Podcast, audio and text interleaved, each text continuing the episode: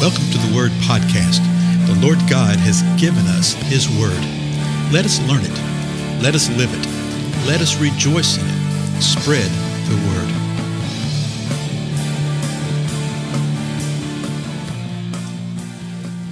Blessings, everybody. This is Dale. Thank you so much for joining with me today on the Word Podcast.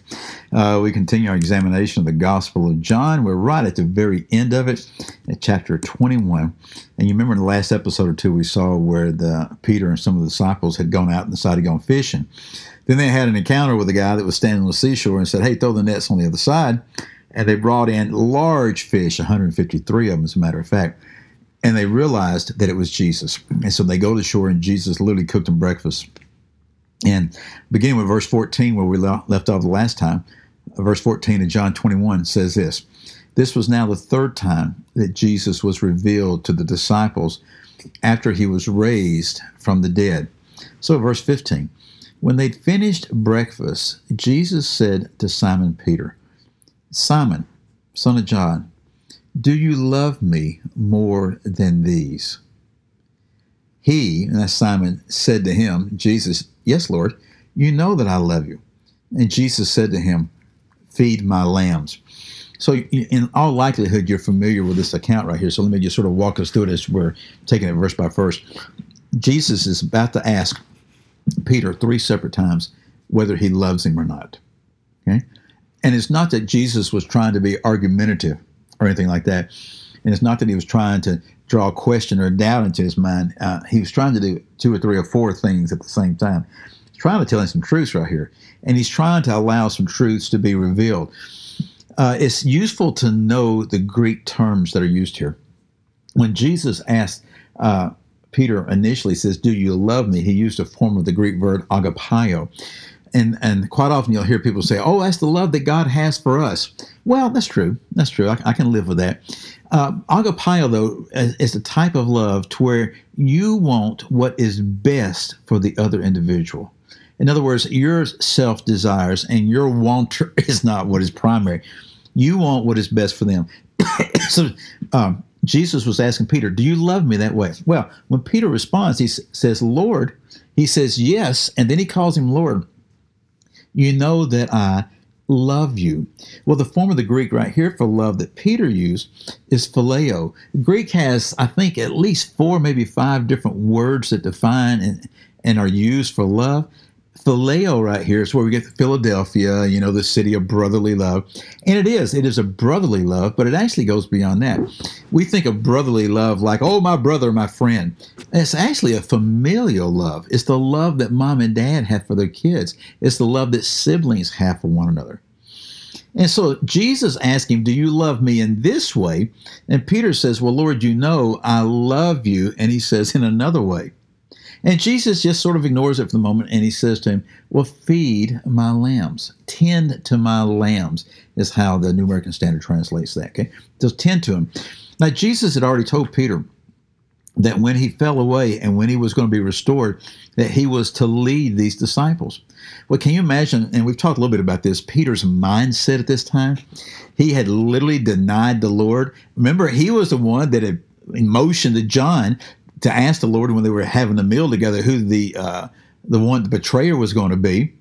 Well, it was revealed that it was Judas, but then it turns out that Peter also betrayed him, that Peter also denied him.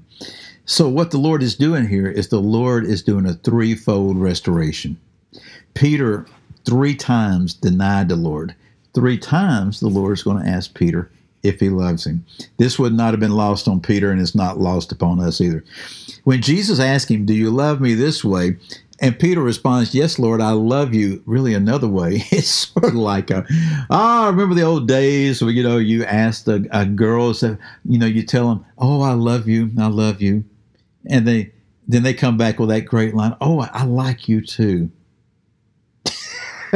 It's somewhat like that, Well, watch verse 16. He said to him a second time, so this is Jesus saying to Peter a second time, "Simon, son of John, do you love me?" And Peter said to him, "Yes, Lord, you know that I love you." And he said to him, "Well, tend my sheep, shepherd my sheep." is what the New American Standard says. So the first time he said, okay, I want you to feed and tend these sheep. Now I want you to shepherd them, okay, guide them, lead them. He said to him the third time. So this is the third time here that the Lord is asking, Simon, son of John, do you love me? Now, the second time, Jesus used the same term for love, agapao. Peter used the same word for love, phileo. Now, the third time, when Jesus says, Simon, son of John, do you love me? He didn't use agapao. He used phileo. And it's literally this kind of idea. Do you really love me at that level? Do you really love me, Peter? And it says this, Peter was grieved because he'd asked him a third time. Well, why would he be grieved that he'd asked him a third time? I think it goes to the fact that he realized that this was being done the third time in the same way that he had denied him the third time, but also the way that Jesus would have said that, I believe. Always in love, always in compassion, always in restoration, quite often forthright, right? I mean, Jesus would argue, Jesus would get mad without sin, but he was really asking him, do you really even phileo me? Do you really love me? So Peter was grieved that the Lord asked him that, and he said to him, Lord, you know everything. You know that I love you. And this is great because he's acknowledging that you are Lord, you're Messiah, you know everything, you know I love you. And what you're seeing here is that Peter is humbled, okay? And he is humble. He's walking in humility. Notice that the Lord did not humiliate him. There's a big difference there, okay? We think we're helping to teach people and we're doing this and all this kind of stuff. And so much of what we do is humiliating to people. That's the reason that people never inquire. And that's the reason they don't trust one another within the body of Christ, because there's this undercurrent of chuckle, chuckle, chuckle, humor, humor, humor of humiliation. And such should not be. That's the reason I love when the Bible studies that we do, that there's such an openness to ask questions, and I want even more of that. A lot of times people initially, they'll go, well, I don't want to say anything because it may be a dumb question. Well, you know the old saying, people say, well, there is no such thing as a dumb question. But no, there's questions that come about, and they're, you think, well, did I say that wrong? Did I word it wrong? What am I missing something here? And people are worried about appearing to be foolish just because they're ignorant. Ignorant just means we're unlearned, and everybody's ignorant of 99.99% of the things in the world, right? We're ignorant of most things. But to sit there and ask a question, and even if it's a question, upon my asking, I realize that, well, maybe it had been asked before, maybe I should have known what that was. Regardless, that our ultimate guide is love and compassion for one another, that we will help one another save face. Okay, that doesn't mean that you can't have a laugh over something. You can't do something when somebody misspeaks. I do it all the time. Oh my, I'll say some of the dumbest things. I'll have Noah crossing the Red Sea, something like that. And you just misspeak. You'll say things wrong.